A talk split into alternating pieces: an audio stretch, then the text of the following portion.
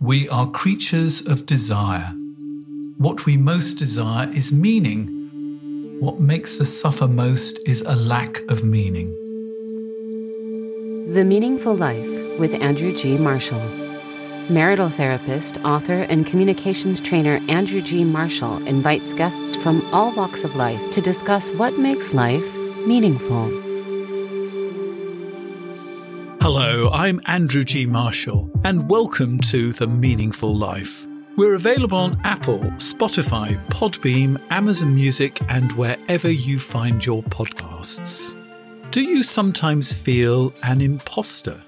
Do you fear if people knew the real you, they would disappear out of your life? Do you feel a fraud at work? Alternatively, you might look sometimes at your partner and think, Who are you really? Do I know you at all? Today on The Meaningful Life, we're going to discuss the imposter syndrome with Jungian analyst Susan Schwartz. She was my witness previously talking about daughters and fathers. Go and check out this episode. Today, we're discussing her new book, Imposter Syndrome and the As If Personality in Analytical Psychology. So let's start off by talking about exactly what are we meaning. What do you mean by the imposter syndrome and the as if personality? Are they the same thing as far as you're concerned? I think they're in a spectrum. I think what has happened culturally is the popular term is imposter syndrome, but they're quite similar. The as if personality to me implies looking deeper at the issues. Imposter syndrome, the way it is looked upon, or if you check it out on the internet, it's very superficial. And the description of it, as well as really dealing with it, is far too superficial for the complexity of the personality. So they're on a spectrum. For me, the as if personality represents a deeper look into the issues. So, what are the issues? You mention it in your intro.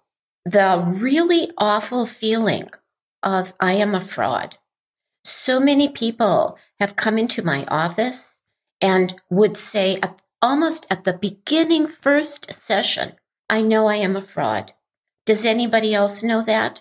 No, because they oftentimes are people very able to hide. They learned it from little to hide themselves, to not be real, to feel shame, which is awful, to be quite astute and adept at then at so much at not being real that they don't know who the real one is. That the real one has been hidden for so long. And culturally, what would I say? They're applauded for being fraudulent and for not being real. Even partners will applaud the one who is not the real self. And how much is this people feeling a fraud, and how much is it that they actually are a fraud? Because I think there's a difference between what we feel and actually what we are. Yes. I have found that the people that feel fraudulent are actually not. They oftentimes are very shy inside. It's kind of an interesting word. Withdrawn. Their outer cover is so good. Oftentimes, they're great on the internet, Instagram, all, all kinds of social media. You can see them, they appear wonderful. They're not really a fraud. They just don't know the basics of what it is to be a raw, real person, and that that is what is delightful, not the show. So they got it confused. But the people who don't know they're a fraud. Yeah. Well, I'll tell you, this is interesting when you said that. The people that don't know they're a fraud, I don't see them. They, they, they, in a way, they won't come for analysis or therapy because they are too involved with being a con. The other thing that I have found is that sometimes they will come for analysis and therapy and will get to a certain point, And at that point, they will leave because that is the very point that the reality of their being will come through. And they're scared. They're really scared. I mean, I can say, you know, let's work it out. It will come in the dreams. Let's deal with it, etc. But you know, everyone has got so far that they can go. They have got also defenses that they can't get through and they are they're basically afraid they'll get rejected. And you know, it's that real I need to have this defense because otherwise no one will like me. It sounds simple, but it is again quite complex. Yeah, and the actual causes of it are obviously quite complex and go right back to childhood. So, what's happening in this place where people feel that they, in some sense, have to behave in this fraudulent manner? Usually, well, there's several things that happen early and how each person interprets early experiences is different. But oftentimes they might have been trying to save the family, save the parental figures, save them from themselves. So they then act perfect. They act like not flustered by things. They know how to parent the parent. Oftentimes, they were the confidant of one or the other parent figures, and they were lauded for that again. They oftentimes are people, at least in my experience, who are quite adept. They might be smart. It doesn't mean they've gone to a bunch of schooling, but they're smart and they're they can sense what people need and therefore they're quite appealing because they can just read it they learned very early to read it. And the reason they did that is so that they also could survive. Because if the parents are taken care of, then the thought is maybe they will be as well. What happens is that the development gets arrested because you can't, you have to be a child before you're an adult. And if you're the adult before you're the child, you're going to have to be a child as an adult. It's just what has to happen. And this is what is defended against, is really letting go.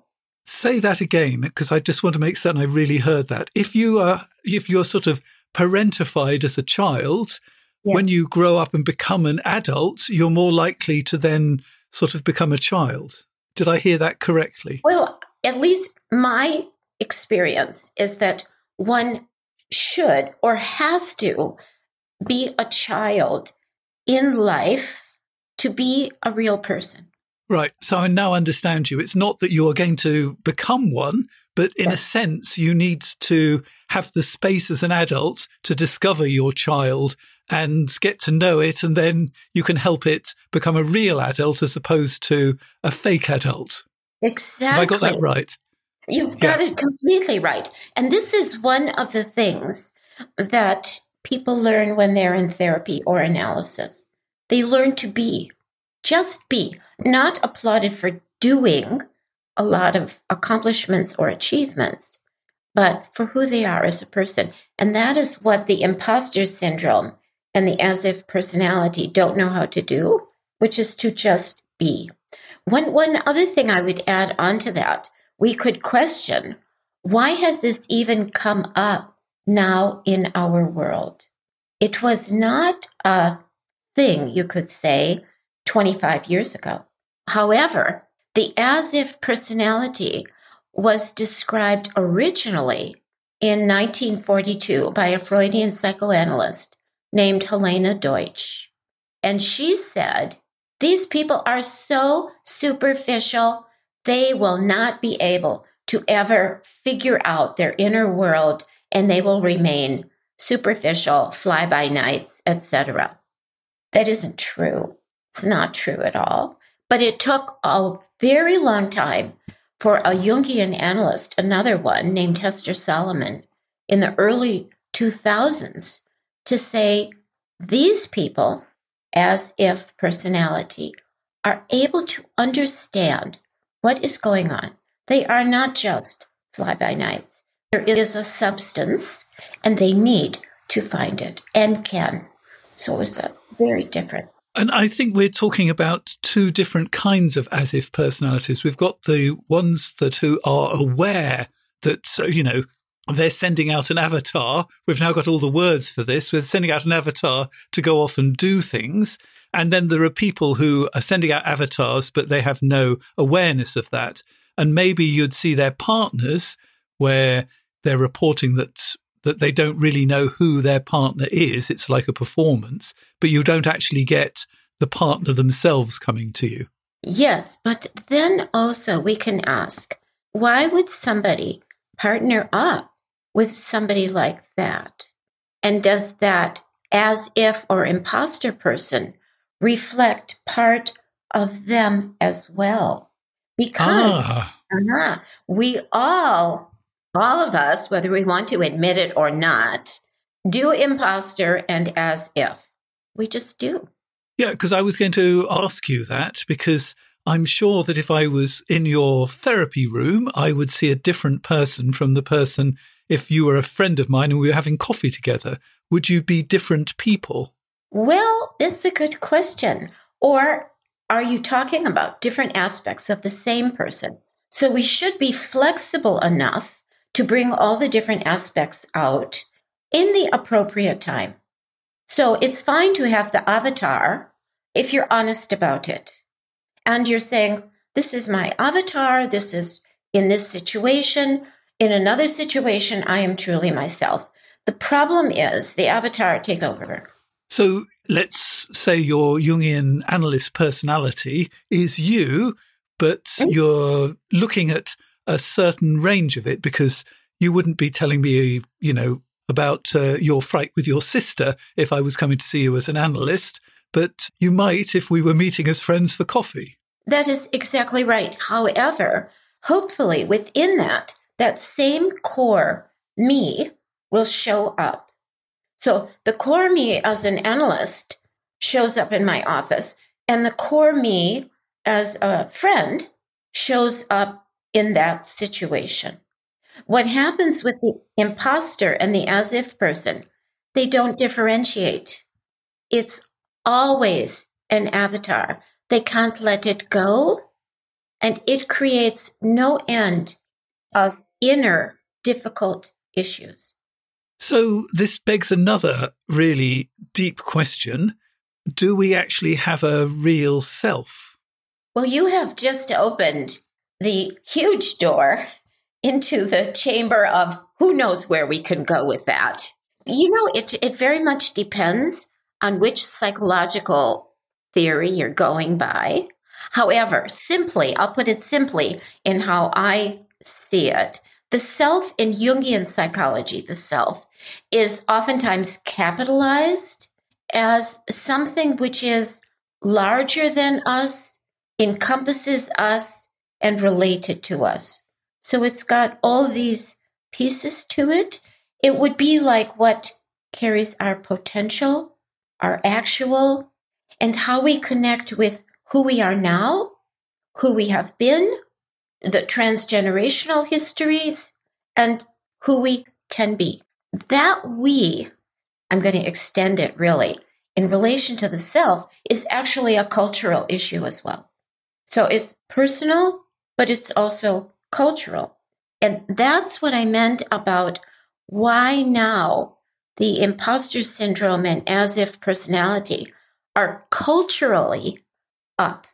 So let's sort of look at some signs that so if someone thinks they have an as if personality, what what might be some of the things that would make them so be suspicious of this? I've got a list that I've pulled out from you. So Great. I will give you these. You can explain why, and if I've missed anything out, you can add to it. How's about that? That's perfect. So the first one is a feeling of not belonging. Well, it's a not belonging to oneself. It's a feeling of like an inner distance or a, I'm saying a question to it because each person I think feels that discomfort in a different way. Not belonging also to the inner self, not really feeling connected. That's the not belonging. It could be to a group, it could be to family, it could be to partner, it could also be to self. But it's the I don't feel connected deeply. I'm going to add deeply onto it. And that's really what is lacking is the depth of connection. And I think the next one sort of rather builds onto that. Either they feel internally empty or a sort of a feeling of heaviness. Yes, they're they're actually quite similar, aren't they? When you feel heavy, it's like you're burdened. And when you feel empty, you're also burdened in both ways. You don't know how to deal with it. The empty, I think, is an interesting idea because it says, How will I be filled? What am I lacking? But how will I be filled? There's the hope. How can I be filled? The heavy is what is weighing me down so that I can have more freedom, so that I can move easier within myself, so I can have confidence. Basic. It is extraordinary how, if you turn problems into a question, how it completely utterly revolutionizes it. You know, how can I no longer feel empty inside is a much better question than just saying I feel empty.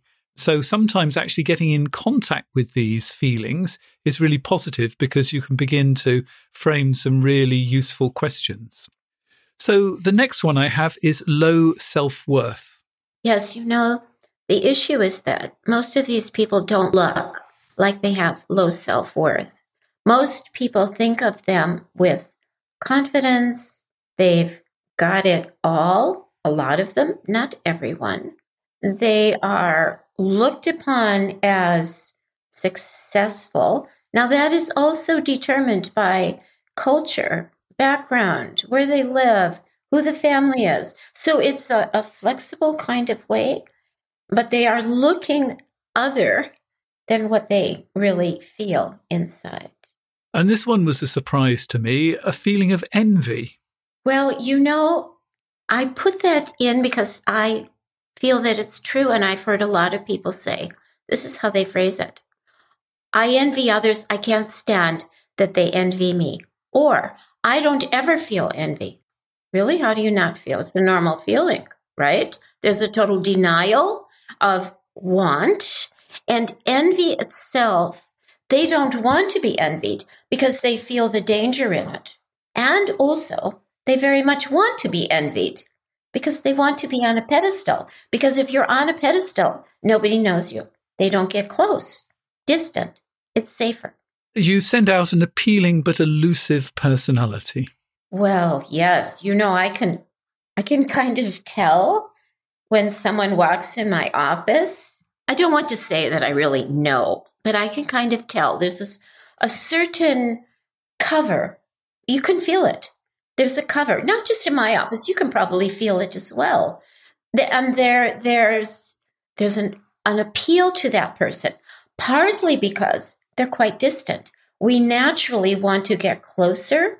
So we try to get closer to the one with this rather aloof appeal. Again, learned very early to protect because they're scared. So if you can get through under that, the real person begins to appear. This one I will have to take a little bit of while to break down, and that is the denial of shadow. So, what is shadow and why might we deny it? Well, all right, I'm going to use Jungian terminology or definition of shadow because most people actually have figured it out whether they read Jung or not. It's usually the darker side, the not darker, but you know, the side that we don't know, the side that we haven't used either. Our unused potential is also shadow. So it's not really just negative. It's what we've ignored, development that has not occurred, is yet to occur. Why do we need to have shadow? Well, you know the fairy, not the fairy tale, the, the story of Peter Pan. Peter Pan went in search of his shadow. You can't live without it. And you also can't just appear as a shining object all the time because it's not real. So the shadow makes us real, and we have to look at what we don't want to see. It can be good things, it can be not such good things. The shadow also is current, it's always culturally as well. We can see it in the world where so many shadow elements. And what we easily do with the shadow is we say, so and so is awful. That's really not right and incomplete.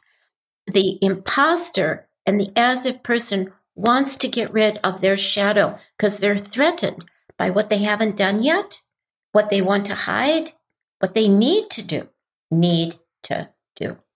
Because I think a lot of people have a sense that they have been performing, that they might have an as if personality when they sort of reach the middle of their their life and they begin to ask themselves questions like, you know, why am I here?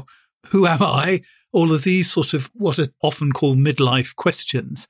That's when you sort of might begin to think that you might have an as if personality. Am I getting this right? I think you are. I'm going to make it a little more complex which is that, and a bit of a question. As we are living longer, does that very midlife story continue longer? And does it arise quite later in life as well? Because that question actually leads to development. What have I not done? What do I want to do? Who am I really? And who I am 10 years ago is not who I am now. So who am I? Yeah, and what do I want to do? Uh, what are my roles? Not the ones that I was given by my parents, because you know, if you're still living your parent what your parents want when you're forty, that's a little bit tragic, really, isn't it? It's very tragic, and also one has then not really done the life cycle stages. Are you remaining a child, or are you, again kind of a false adult? What did you leave behind that you need to pick up? I think that the crisis, I actually think, although painful, the crisis should happen throughout life because it wakens you. It shakes you out of your facade. And that's what is so difficult is how do I take off the facade?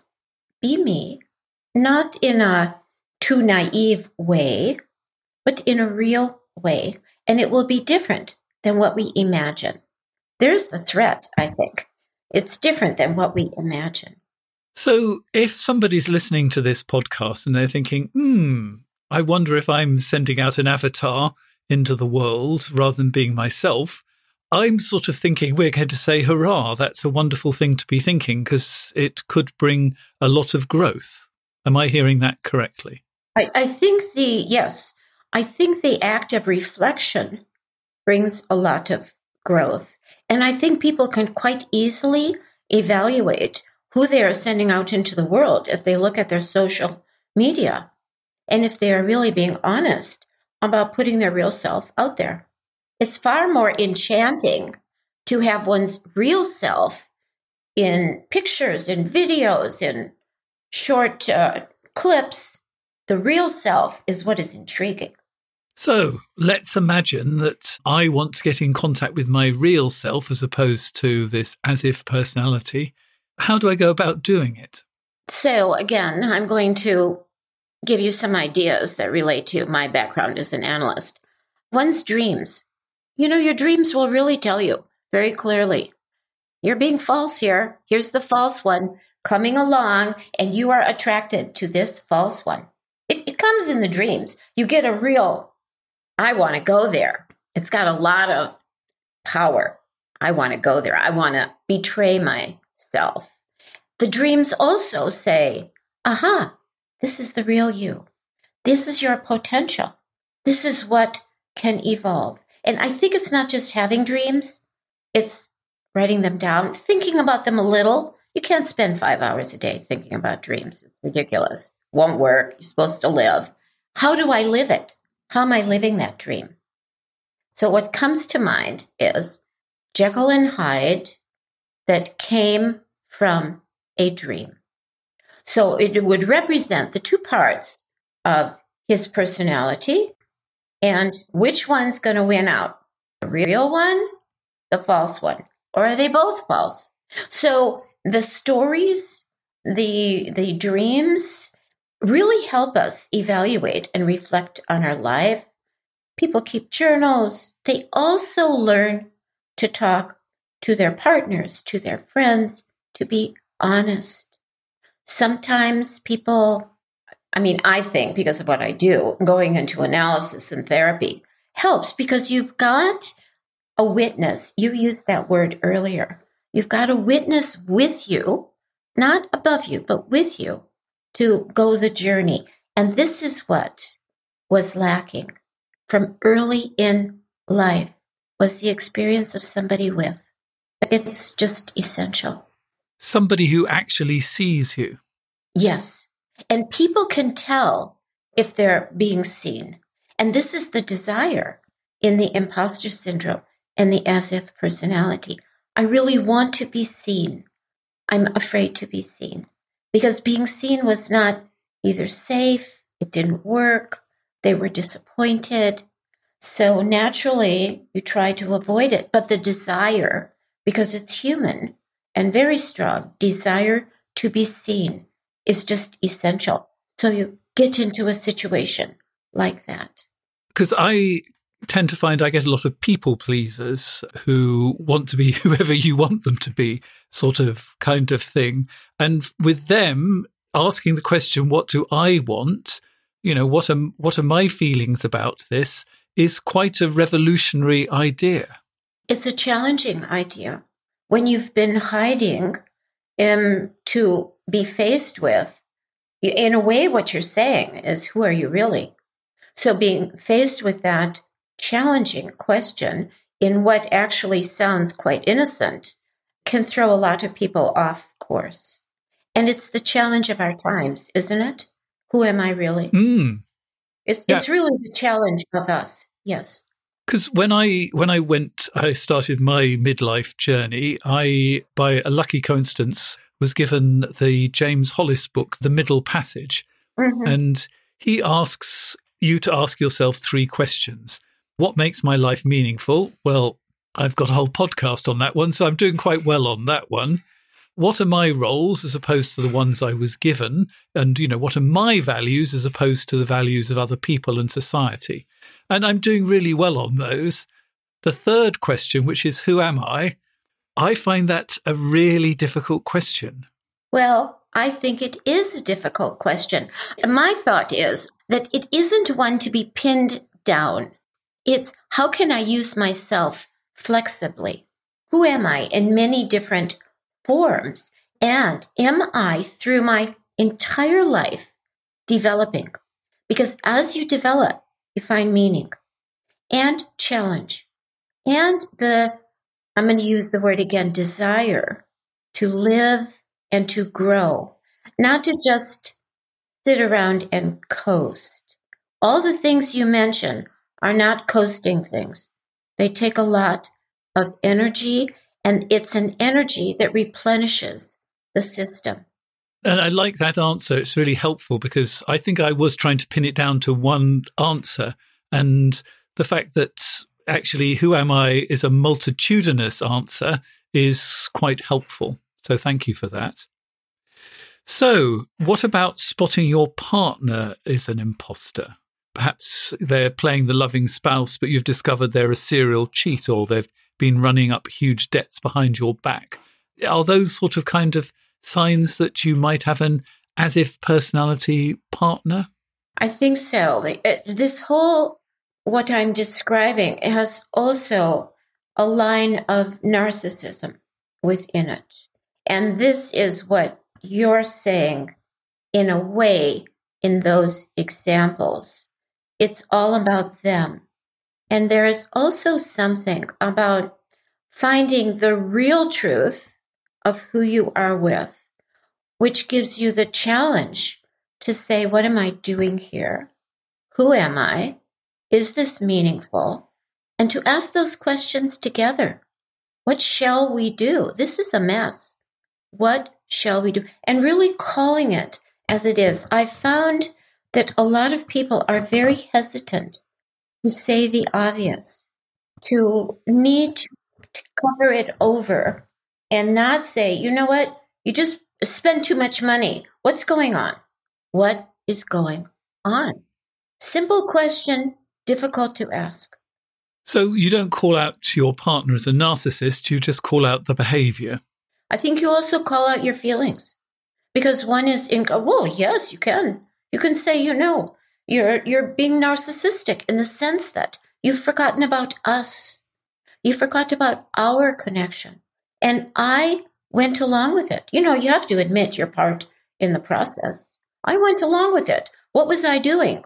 Let us discuss it. To, let's figure together. Should we do it differently? What does this mean? Is this a crisis in our relationship? Have we gone as far together as we can? It, it really brings that up. Because often, if somebody's on a pedestal, you've put them on that pedestal. and you need to have them on the pedestal so they will remain distant because they then will never know you. You see, so both people are colluding to create distance, disconnection, lack of intimacy. Both are colluding. And that's difficult. It's easy to take the speck out of somebody else's eye, but rather difficult to take the plank out of your own, isn't it? well, you have to admit that you've got a plank in your eye, you see, unto really, and that's why I said, talked about shame, because you really have to get into, oh my goodness, this is me also. You can't just say it's you. You have to say it's me. You use a metaphor of stripping off the veils. Yes. Um, can you can you expand on that? Because I think if we're going to be turn up as as closer to our real self as possible, we need to take off a few of these veils. Yes, I used the word facade earlier. It's like the veils. You know, you take one off and then you take another and you take another and you keep on, you it's like the onion and gradually you get to the core. I think it's a question as well. Do we ever get to our absolute self? I don't really think so. I don't know that that is the goal. The goal is figuring out either what's in the way, how to get filled, how to be real. But you can't be real if you've got the veils on. Even if you've got a little one, you know it. And you really need to take it off. It's hard because part of those veils mean that they're up there to create illusion. If you see me as marvelous, I'm going to be marvelous. That's part of it. And, you know, we might be rather attached to being marvelous. It's rather nice, isn't it? well, you see, there's the there's the issue. Why do we have to give up being marvelous? Could we not be marvelous and be real as well? See, you get a double on that one. You get really appreciated. You get fulfilled. The empty gets filled with marvelous in the right way. You don't have to sacrifice marvelous. You want to live it truly from your heart. Not if the veils don't work because then you can't feel. See, that is the other piece that I think you haven't mentioned yet, which is this ability to be too numb, which we have in our current culture and our world. We get numbed out and then we don't really feel physically as well. The body is like separated from the mind and we are not feeling, we should feel the heaviness of the veils. We should feel uncomfortable living behind them. Should. Yes. I use that guardedly, but it's more what happens if I'm open and feel? We have a lot of mechanisms in our world to not feel. What one, I think, is our avatar, and how we hide behind social media, facade, intellect. We can do it in a variety of ways. Yeah, I'm great hiding behind my intellect. Yes, and it's a great mechanism, as you know, it works. The thing is using it in a very real way. So you can say you hide behind it, but you could also say, oh, wait a minute, that is me, and I'm using it consciously. But what I sort of began to realize is that I was sort of almost seeing myself as a brain carried around on a lump of meat. And I sort of needed to actually get into my body a whole lot more. Yes, I feel that as well. Most people that I see also are distanced from their body in a variety of ways. We're very adept at it. We can do it food, alcohol, drugs, internet, pornography, who knows? All these things help distance ourselves. And what an uncomfortable feeling that must have been, as you said. And it really is. It's like, wait a minute, am I feeling really myself all day long. I ask people, do you ever look in the mirror? Not out of vanity, which actually isn't a bad thing, but it isn't a bad thing, but much more to really see how do I look? Is this me? And what do I feel? What do I feel? Yeah, and I think that's a really useful question. Whenever you're you're feeling something but you're not quite certain what it is, to actually stop. You know, you're in the lift, you've got two seconds where you're doing absolutely nothing. Ask yeah. yourself, how am I feeling? Because you're going from one place to another, you're going to have feelings about it. You know, you're about to walk into your dentist's office or whatever. What are the feelings? Because, you know, as well as the panic, there might be other feelings there as well. At least I'm talking for myself when we're going to the dentist's office there, but you know what I mean. No, I, I think you're actually talking for a lot of people. But you see, in our world, generally, the going from one place to the other is usually you're supposed to be able to be adept at change. Move from one thing to the other fast. The two seconds we eliminate. We need the two seconds to admit, you know, I'm absolutely freaked out going to the dentist. I hate it. Actually, I don't want to be here. I know I need to be here. I'm going to say, I'm upset. I'm going to tell the dentist, I am worried because this doesn't feel very good. It's revealing this is me. And sometimes it might not be panic, the feeling might just be anxiety, but because you haven't actually examined the feeling, that you don't actually know. Well, and you know, I think there is something valuable about not knowing and saying, I don't know. I find it is so freeing in a way when someone, for instance, brings a dream and we can't figure the dream. And we have to say, I don't know. I don't know. Let's table it. Let's remember it. Let's keep it. And I'll bet something will come up which will give knowledge in the future. So it's a actually a very interesting and opening process to say, I don't know. And to open yourself up to the, the idea that if you say I don't know, you might actually get some help answering the question in some in some kind of way. You're going yes. to read something in the newspaper. You're suddenly going to open up an article in the in the newspaper or online, and it's going to present you the information that you need. Yes. Well, you said that earlier when you said that you got a book which really kind of solidified some things for you. Well, it wasn't lucky, it was synchronous, it was the right time. The right time. And that is such an amazing thing. It's almost like you can ask the atmosphere. So, give me something here. I need something. Or you're whether you ask or don't, you're asking. And the world comes. The unconscious is answering you. It could be you've been drawn to this particular podcast because it's actually answering that question for you. We might be that very thing today.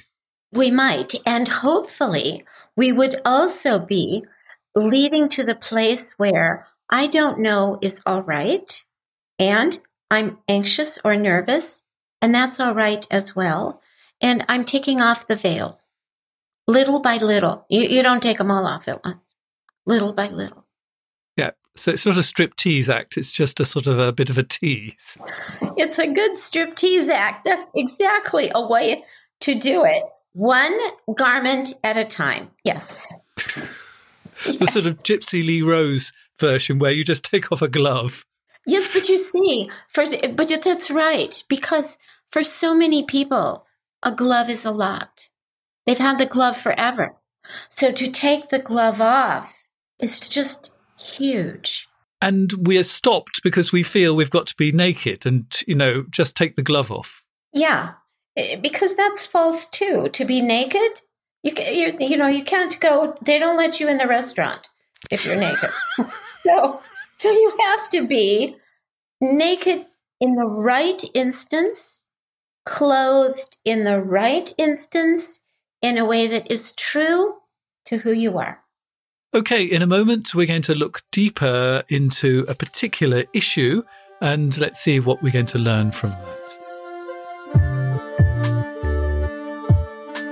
The Meaningful Life with Andrew G. Marshall. Please follow us on Twitter, like us on Facebook, and visit our website, andrewgmarshall.com forward slash podcast, where you can join our supporters club and unlock bonus material and other benefits.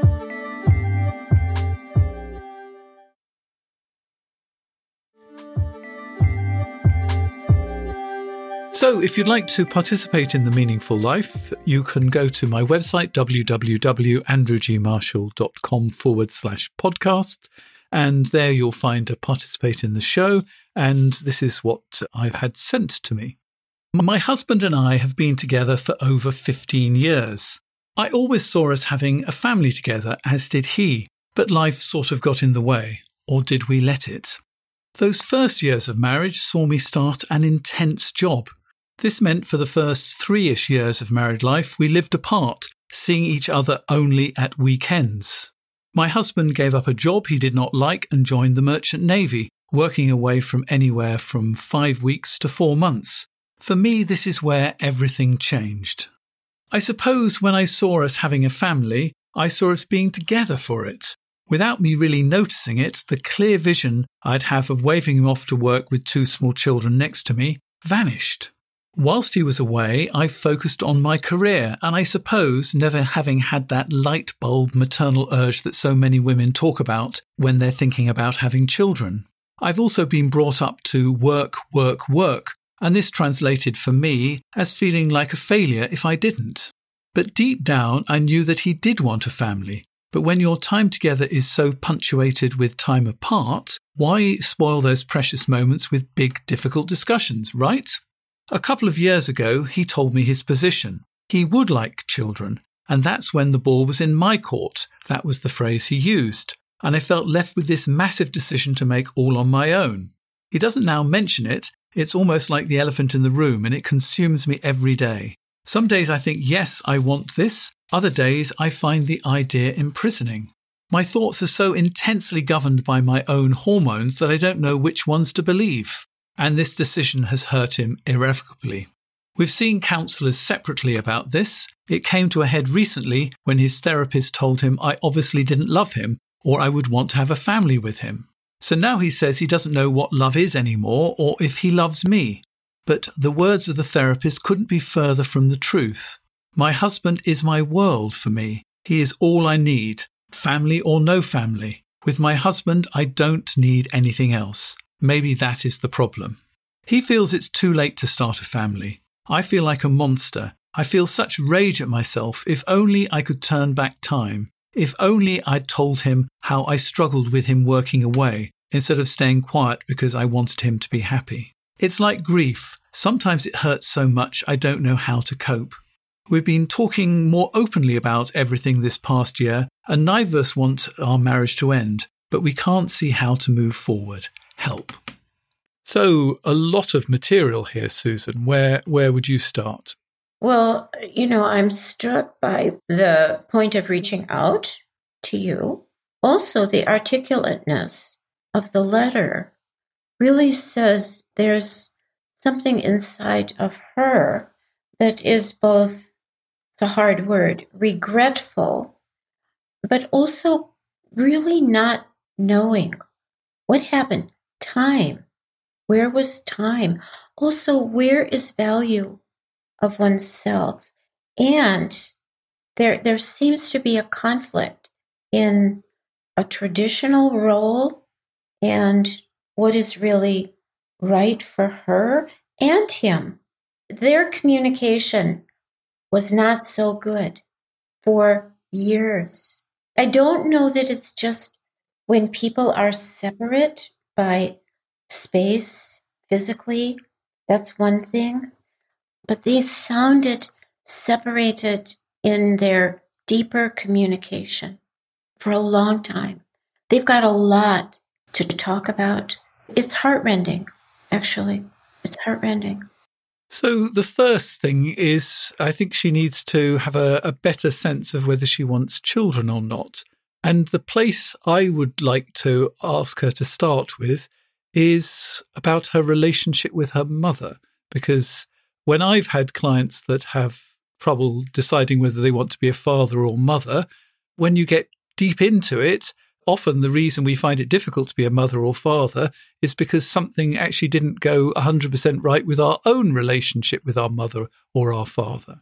I'm going to add both the mother and yep. father fears because something obviously did not go right. When it goes right, one's sense of self is stronger. You know who you are and what, not what role you want, but what what means of fulfillment are going to be right for you in your life. And that sense of self has to be strong enough to decide for oneself, not just drawn along in a place that is unspoken and not known if it's wanted or not.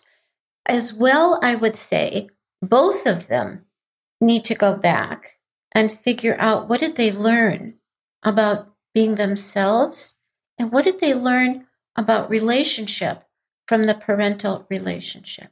And I would have to say also, what did you learn about what it means to be a mother in this case? You know, what lessons did you get about motherhood? Because this sense that you have to work, work, work, that immediately gets my, you know, my curiosity going. Why do you have to work, work, work and prove yourself? I'm going to add another piece to it, which is what were the emotions of the mother and father in being parents? And were they depressed? Were they worried? Were they distant from Detached. each other? Exactly. Because as you were reading, I thought the mother of this woman, both parents, they sound unhappy, being a parent does not sound rewarding. It sounds like duty, and you can avoid it all if you work, work, work. Equally, you avoid your life in a huge way. You avoid all the reflection that this woman so articulately could put into the letter, but for all these years it was avoided. What a shame. Mm. However, it's recoverable because she's reaching out. I just wondered also, classically, if your childhood has not been so rewarding. Interestingly enough, some people want to change that by having children, other people want to not bring anybody into the world. I think she learned that one. So, uh, we're going to sound like two therapists here. I think you yes. need to investigate your own childhood a little bit. The quality of it and find what was rewarding and what was very difficult because she's not living child. She all she does is work. So where is the play? Where is the life? Where is joy? This seems missing in their relationship. Joy and they both made they equally made the decision to have work be in between. Work is in bed between the two of them. So they've got both intimacy issues. And why? How does love get expressed? And if it was held in all these years, that's what I think is difficult. Held in. And I think that it's terribly unfair that the husband has put the ball in her court. I mean, you know, talk about uh, pa- passing as it, the SHIT sandwich onto somebody else. Yes, yes, absolutely. To my knowledge, it's not only in one court. You have to have two courts here. And he's abdicating his own potency. He's saying, I'm not potent. And the other thing that he is saying is, I am going to listen to what somebody else says and tell you what they say because they're more right than either of us. I feel very uncomfortable if someone does that with my words. I don't mm. think it's well thought. I think it's just pasted on. Here's the as if. I'm not going to show up. I'll use so and so's words, not my own. I also wonder if you give over to another person any decision, why are you opting out of it? That's the question. Why? Does he really want to be married? That's what I thought. And I don't know if she does either. Even though she loves him, what is love there? That is another question. What is love? I, I think it is a question that the imposter syndrome person and the as if personality have difficulty with. What is love really? We all have issues with it, but what does it mean to me? I don't know what it means to these people. And what does it generally mean for an imposter? Is it something that's performed rather than felt? Is that what you're saying?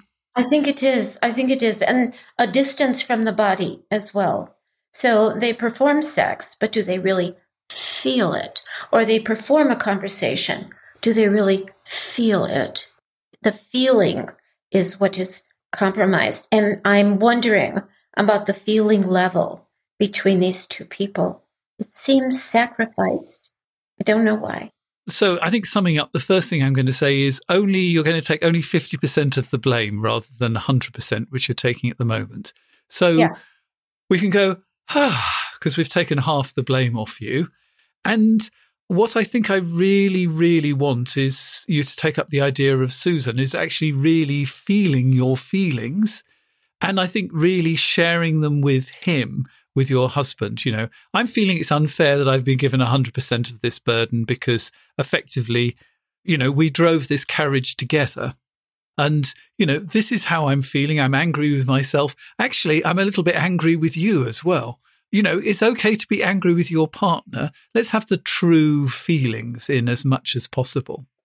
And I think I would like to have you both of you talking about, you know, what you learnt to be about being a parent from your parents. What was it like being a child in your household beyond the top line that probably you hid behind? Like, you know, I had a great childhood, but you don't actually investigate further behind that go behind, or I had a miserable childhood, go behind the front page headlines because the reality is going to be what's going to help you move forward with this. Yes, I'm going to add to that as well that both of them, how they feel about their own bodies and what did they learn about love and affection and showing affection from their parents. Why is that an important question? It's how we learn. We learn non verbally, we learn how people treat themselves and each other, the parental figures, how they treat us, and then we treat ourselves the same way. So I would say, in addition to what you're saying, how to get in touch with their physical selves and also how they express love, because there's something very incomplete there. So, we touched earlier in the program a little bit about uh, narcissism. We're going to be talking in the bonus material about aging as if personality and narcissism. That's what we're going to be discussing later.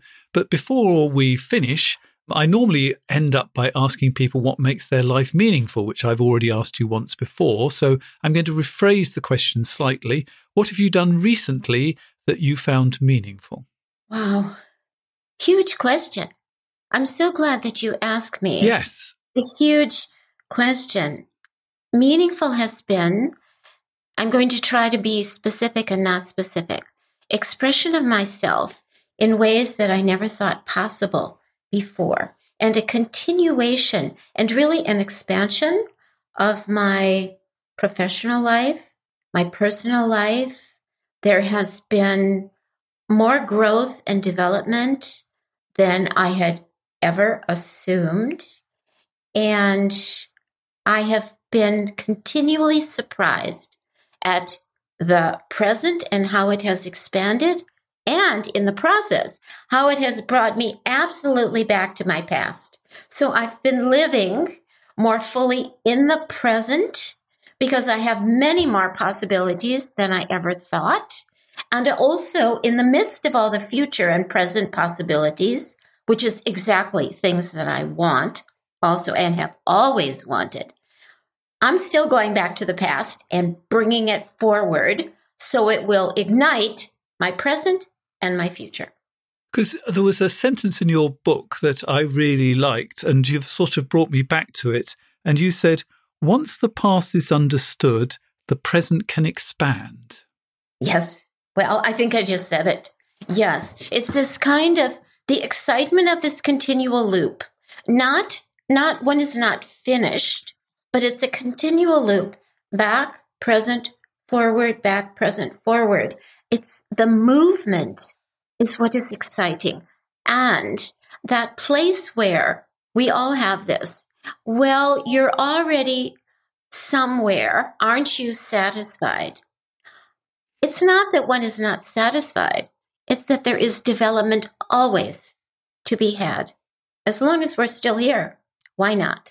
And you can teach old dogs new tricks, despite what my mother used to say.